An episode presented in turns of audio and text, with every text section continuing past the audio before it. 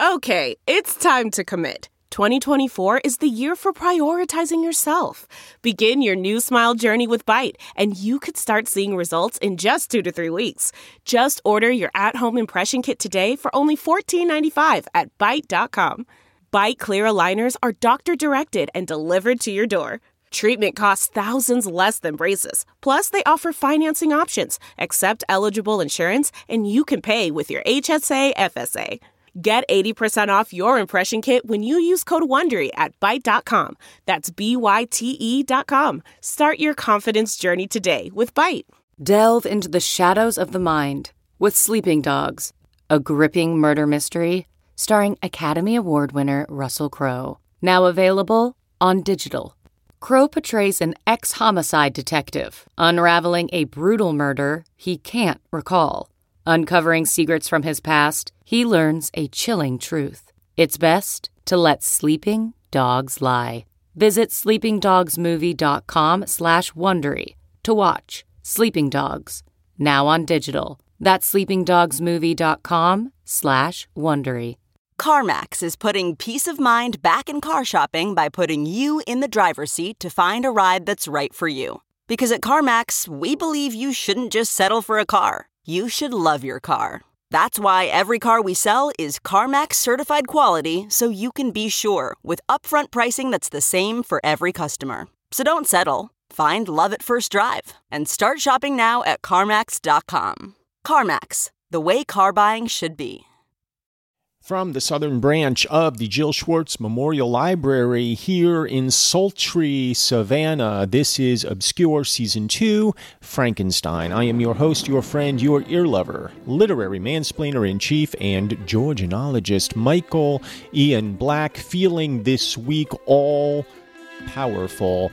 I, as you know, have been watching a lot of YouTube videos about such ephemera as RVs, etc., etc.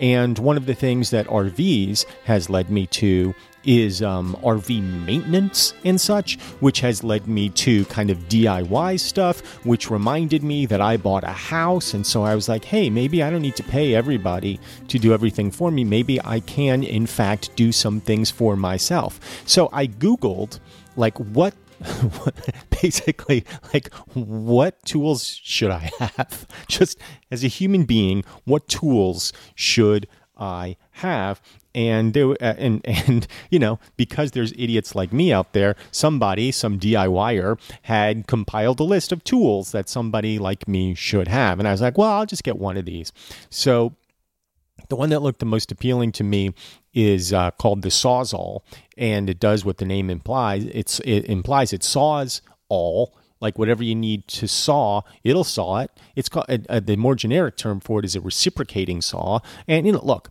I'm probably telling you people things that you already know. I, I don't know anything. You know, I never, I never uh, built nothing. I never, you know, did nothing with my hands.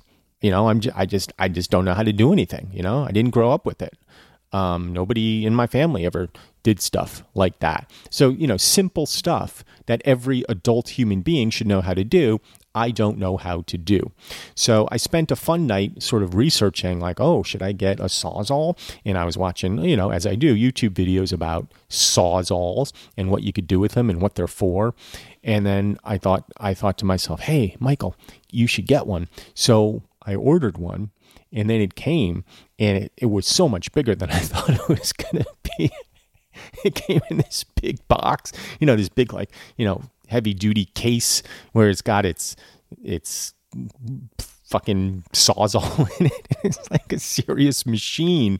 And, you know, you got, it's got a big battery and, you know, it takes two hands to really do anything with it. And it's got blades. And, you know, I had to learn which blades to use for different projects. And so, outside the the haunted mansion here on the sidewalk, we have this I don't know what you call it an, an, amalgamation of wood that was constructed over the side entrance to look something like it might have been designed to be a grape arbor, but there were no grapes growing on it. In fact, nothing was growing on it at all. And in further fact, it looked like it was about to topple over at any moment. And we had said, oh, we should get rid of that thing. Well, friends, rather than ask the guys who've been working on the house to do it, I said to Martha, Martha, I'm going to get rid of that thing. She said, No, you'll you'll blind yourself or you'll chop off an arm. I said, No. I bought the sawzall and I'm going to I'm going to put it to the test. So, what did I do? I gathered my strength, I gathered my courage, I gathered my wits. I took out the sawzall, I took out a ladder, I, I put on protective eyewear, I put on, uh, I took off my flip flops and put on my boots that have uh, steel toes in them, and I got up on the ladder and and then I uh, I st- I started puzzling. Well, how how do you actually dismantle something constructed of wood and that is big? And uh, across the street from the haunted mansion, there's a hotel called the Gastonian. Because, and um, and never mind why, but um, there's a guy who works there. He's the head housekeeper. His name is Walter, and Walter. Without fail, every time he sees me, says, Good morning, Mr. Michael. And I wish he wouldn't call me Mr. Michael, but he does. And so I say, Hey, good morning, Walter. And then as I was puzzling over the thing, uh, Walter comes sauntering across the street and says, uh, you know, basically, what are you doing? And I said, I'm going to take this thing down. Uh, and he's looking at me somewhat skeptically because I think he can sense that I don't know what I'm doing at all. And uh, he says, "Uh huh." And I say, "Yeah, I'm going to take it uh, take it apart, you know, from the top down." He says, "Yeah, I think that's probably the smartest way to do it." And then he says, uh, "Let me know if you need any help." Somewhat condescendingly, I thought, you know, but I said, "Thank you, Walter." And Walter went back to the Gastonian, and I said about my business, Well, friends, I got up on that ladder and I sliced through that wood like it was nothing. Just chopping away at the wood with my sawzall. And within, I don't know, 45 minutes or so, the whole thing was down. I had, uh, I had cut it apart. I had, I had stacked it in pieces in my side yard so that I can bring it to the dump this week. And I felt all powerful, all powerful, having done the simplest task, but you know, a task that I'd never done before. And so ever since then, I've been looking for things to chop down and demolish with my sawzall. Did a tree this morning. I took off. I well, we were talking about t- there's there's some a couple of doors, okay, that go into our kitchen. So you go you go and you know from the from the entry into the kitchen. There's a door there, and then from the kitchen also into the dining room, there's a swinging door. And we've been debating whether or not we need those doors. And yesterday, I think we decided, oh, we don't need those. And so today, I, while Martha was uh, doing whatever she was doing, I said, I'm going to take off those doors. So I got the one off pretty easily without the sawzall, but then we had a swinging door. And the swinging door, I was like, I'm gonna chop this bitch to bits. And I got up there and I and I sawzalled the top of the swinging door and knocked it out because I was having trouble figuring out how to actually get it down in the proper way. But it's so satisfying to just chop, go, go through wood like that. My God. I feel like I have something of Victor Frankenstein's power now in my fingertips. The ability to destroy. At least I have, if not yet, the ability to create, because I do not have the ability to create anything at all. You know, what what I have right now is the is the ability to demolish, and it's a satisfying ability. And we left last week on demolishing the Big Buddy and Victor Frankenstein vowing to demolish each other. Victor is chasing Big Buddy across continents, up and down mountains, through the steppes of Russia. And Big Buddy is basically taunting him, saying, Catch me if you can, catch me if you can, you know, and leaving him little snacks out so that he can keep chasing them, you know, if he gets too tired. Like basically trying to keep him alive for as long as possible so that they can have their ultimate Marvel showdown where they're going to just battle it out. He says, uh, he says, we have not yet wrestled for our lives, but many hard and miserable hours must you endure until that period shall arrive. That's what Big Buddy is saying to Victor Frankenstein. And he's saying, I'm going to go up north. I'm going to go to the ice. And we know, of course, that that's where our story begins, is up in the Arctic. And so when we left it last, Victor Frankenstein was again vowing vengeance. Again, do I devote the miserable fiend to torture and death? You know, he's going to avenge Elizabeth and his departed friends, who even now prepare for me the reward of my tedious toil and horrible pilgrimage. He is saying, I'm going to die. You know, get rich or die trying. He's what is basically what he's saying here. We continue now with volume 3, chapter 7 of Frankenstein.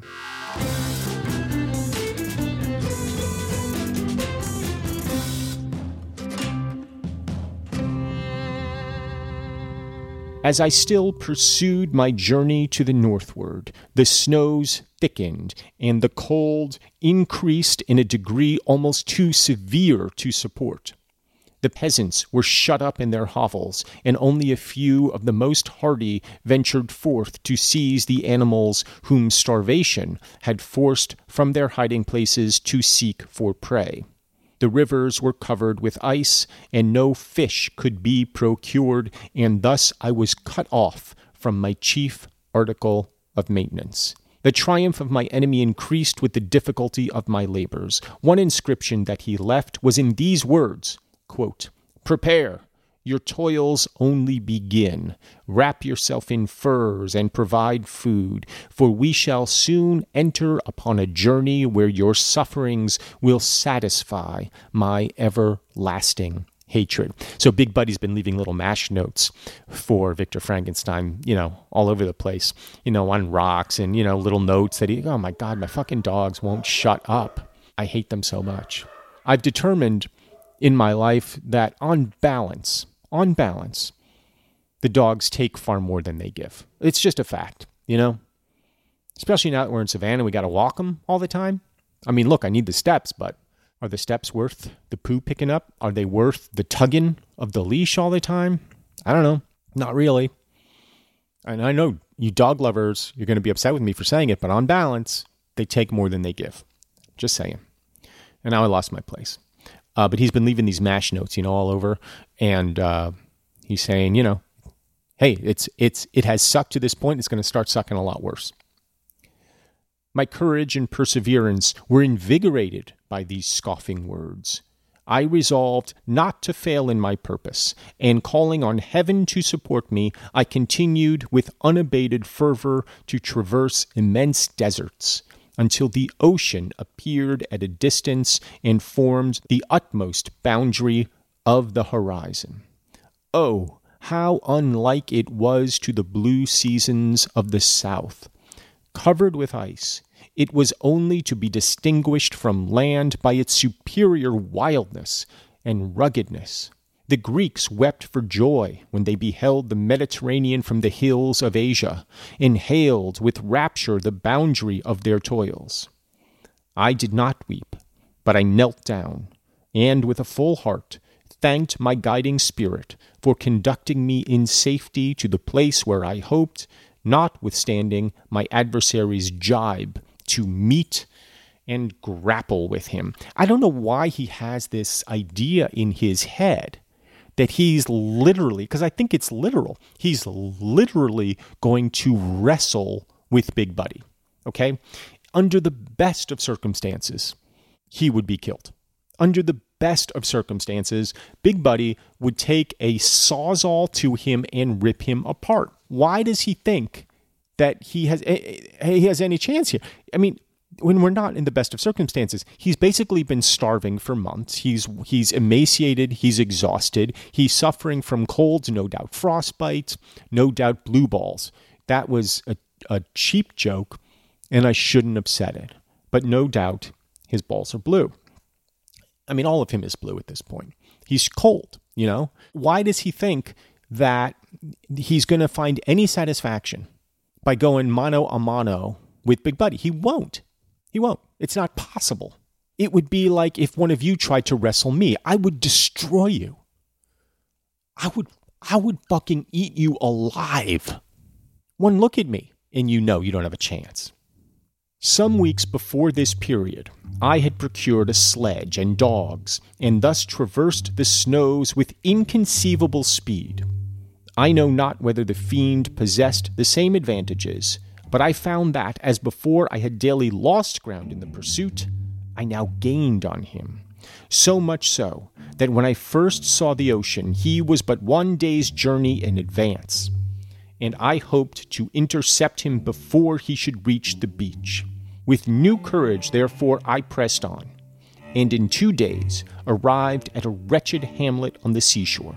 I inquired of the inhabitants concerning the fiend and gained accurate information. A gigantic monster, they said, had arrived the night before, arri- armed with a gun and many pistols, putting to flight the inhabitants of a solitary cottage through fear of his terrific appearance. He had carried off their store of winter food and placing it in a sledge to draw which he had seized on a numerous drove of trained dogs.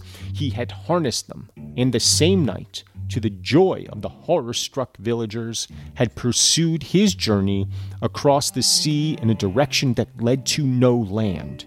And they conjectured that he must speedily be destroyed by the breaking of the ice or frozen by the eternal frosts. So now we're all caught up, right? We're all caught up with where the story began. Big Buddy is traversing in a sledge across the ice. He's being pursued by his creator. And I feel like, you know, finally now, finally, we understand the beginning of this story. And so let us take a brief, just a, let's just catch our breath, guys because it's all happening so fast now. Let's let's take a brief breather and we'll be back in a moment on Obscure.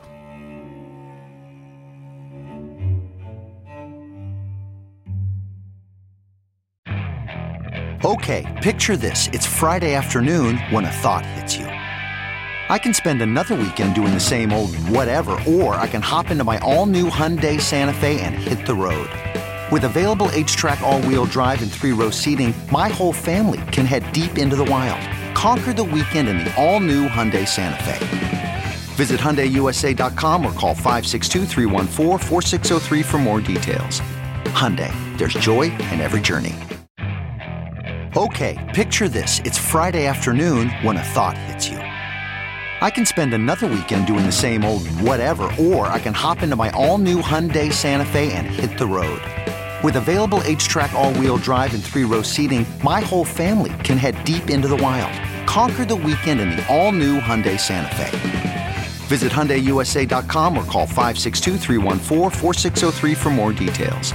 Hyundai, there's joy in every journey. Okay, picture this. It's Friday afternoon when a thought hits you. I can spend another weekend doing the same old whatever, or I can hop into my all-new Hyundai Santa Fe and hit the road. With available H-Track all-wheel drive and three-row seating, my whole family can head deep into the wild. Conquer the weekend in the all-new Hyundai Santa Fe. Visit HyundaiUSA.com or call 562 for more details. Hyundai, there's joy in every journey.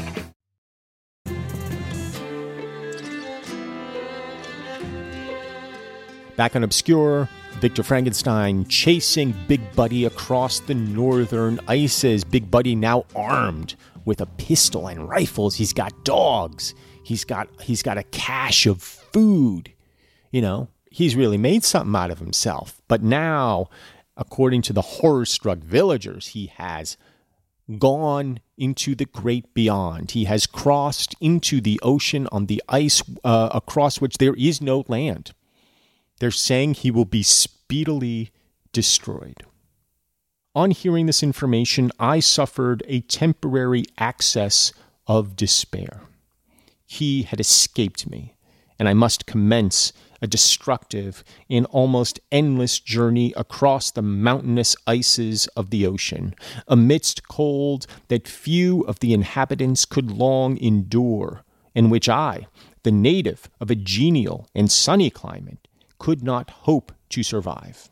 Yet at the idea that the fiend should live and be triumphant, my rage and vengeance returned, and like a mighty tide, overwhelmed every other feeling.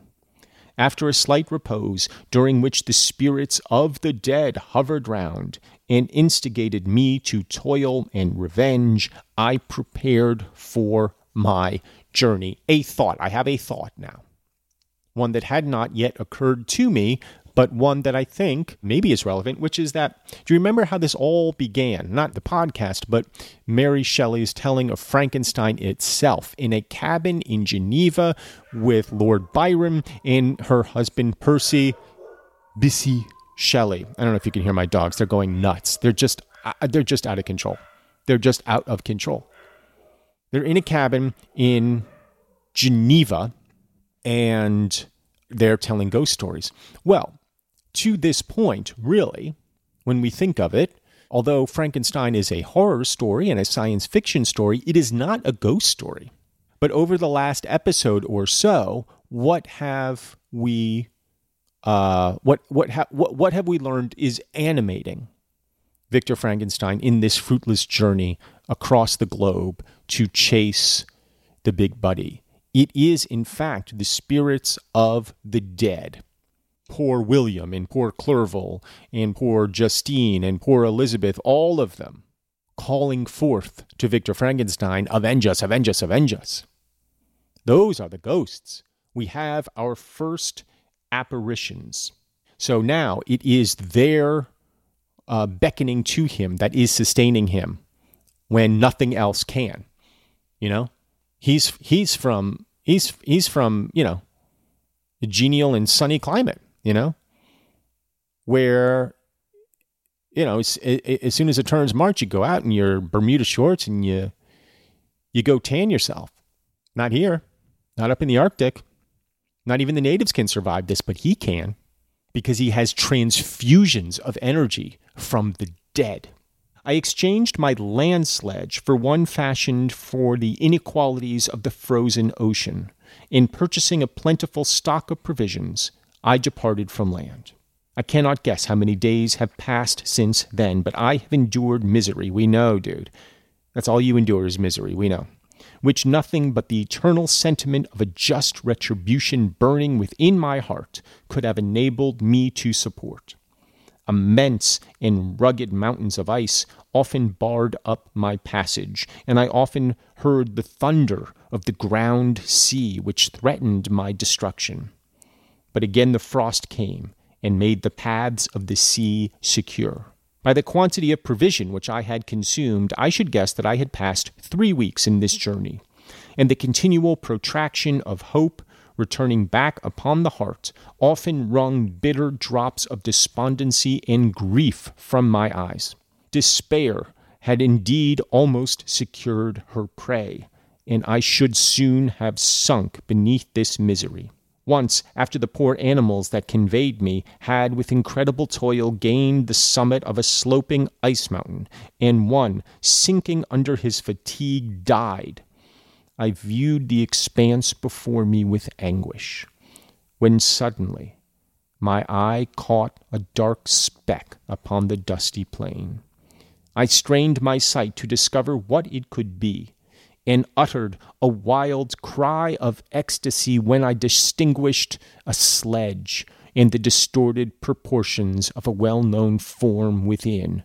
Oh, with what a burning gush did hope revisit my heart! Warm tears filled my eyes, which I hastily wiped away, that they might not intercept the view I had of the daemon.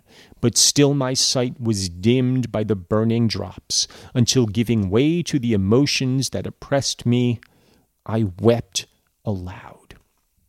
I mean, does the, does he not sound like a teenager in love pursuing his I was going to say his beloved to the ends of the earth? Has any lover ever dedicated themselves to this journey? Has any lover been so dedicated as Victor Frankenstein is to Big Buddy? I think not. I mean, maybe what's his face? Odysseus? what's his face? I can't remember. You know, Odysseus, you know, or some other, you know, hero from mythology, literally traversing the globe, gone for years at a time, all with the aim of returning home to their love. But this love sustains, animates, warms, engorges. Yeah, I said it, engorges. And the big buddy loves him in return. It's a wretched kind of love. It's a Sid and Nancy kind of love. It's an emo kind of love that can only end in despair. And I know I said last time love and hate cannot coexist in the same place at the same time, but maybe we do not always know which is which. And that which he hates has in fact become that which he loves. It is his sustaining life force. It is his love. But now, when I appeared almost within grasp of my foe, my hopes were suddenly extinguished, and I lost all trace of him more utterly than I had ever done before. A ground sea was heard, the thunder of its progress as the waters rolled and swelled beneath me, became every moment more ominous and terrific. I pressed on, but in vain. The wind arose, the sea roared, and as with the mighty shock of an earthquake, it split and cracked with a tremendous and overwhelming sound. The work was soon finished. In a few minutes, a tumultuous sea rolled between me and my enemy, and I was left drifting on a scattered piece of ice that was continually lessening and thus preparing for me a hideous death. In this manner, many appalling hours passed. Several of my dogs died, and I myself was about to sink under the accumulation of distress when I saw your vessel riding at anchor and holding forth to me hopes of succor and life. I had no conception that vessels ever came so far north, and was astounded at the sight. I quickly destroyed part of my sledge to construct oars, and by these means was enabled, with infinite fatigue, to move my ice raft in the direction of your ship. I had determined, if you were going southwards, still to trust myself to the mercy of the seas rather than abandon my purpose. I hoped to induce you to grant me a boat with which I could pursue my enemy. But your direction was northward. You took me on board when my vigor was exhausted, and I should soon have sunk under my multiplied hardships into a death which I still dread, for my task is unfulfilled. Oh, when will my guiding spirit, in conducting me to the daemon, allow me the rest I so much desire? Or must I die, and he yet live? If I do, swear to me, Walton. This is the first time he said his name, as far as I can tell. When was the last time you heard that name, Walton? Not since they met. If I do, swear to me, Walton, that he shall not escape, that you will seek him and satisfy my vengeance in his death. And do I dare to ask of you to undertake my pilgrimage to endure the hardships that I have undergone? No, I am not so selfish. Yet when I am dead, if he should appear, if the ministers of vengeance should conduct him to you, swear that he shall not live. Swear that he shall not triumph over my accumulated woes and survive to add to the list of his dark crimes. He is eloquent and persuasive, and once his words had even power over my heart. But they still do, dude. But trust him not. His soul is as hellish as his form, full of treachery and fiend like malice. Hear him not. Call on the manes of William, Justine, Clerval, Elizabeth, my father, and of the wretched Victor, and thrust your sword into his heart. I will hover near and direct the steel aright. Whew.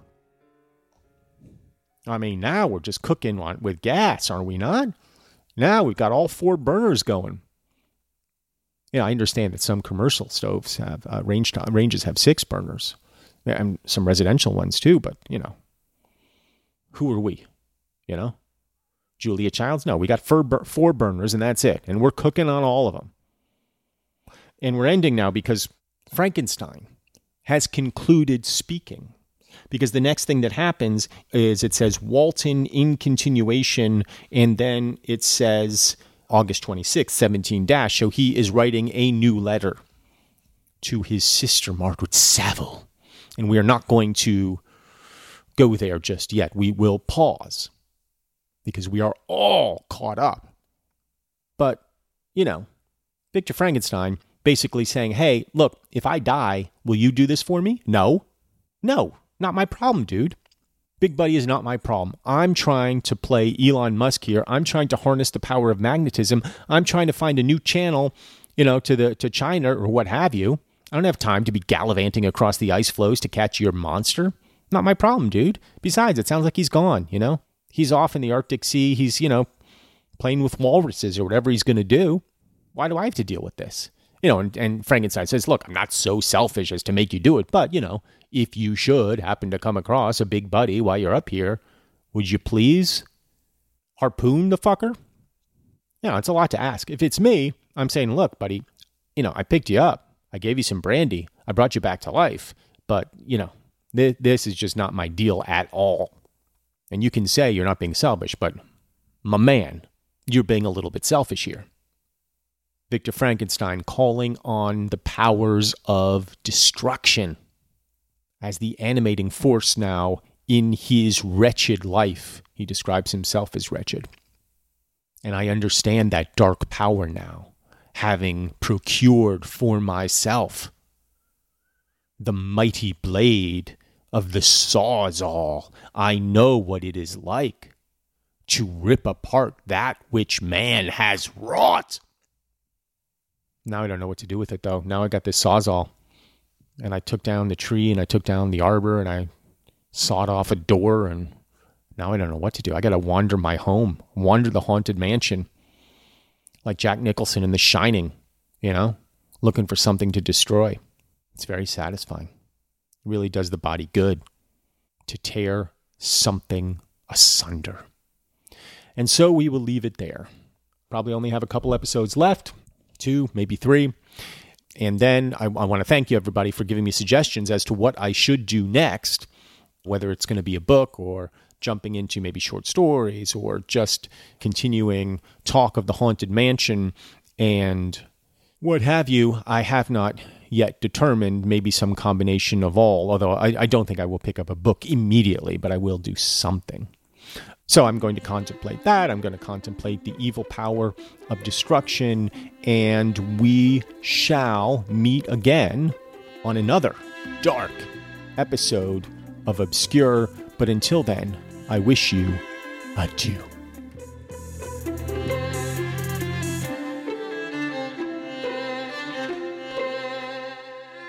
Obscure Season 2 Frankenstein is produced by Robin Lynn, Jennifer Brennan, Mary Shimkin, and myself here in the wilds of Connecticut where I record and elsewhere. Original music by Craig Wedren. If you enjoy this podcast, please go to Apple Podcasts and drop in some stars for us. Why don't you? Write a kind review. Why don't you? It helps. How does it help? I have no idea, but it makes me feel good.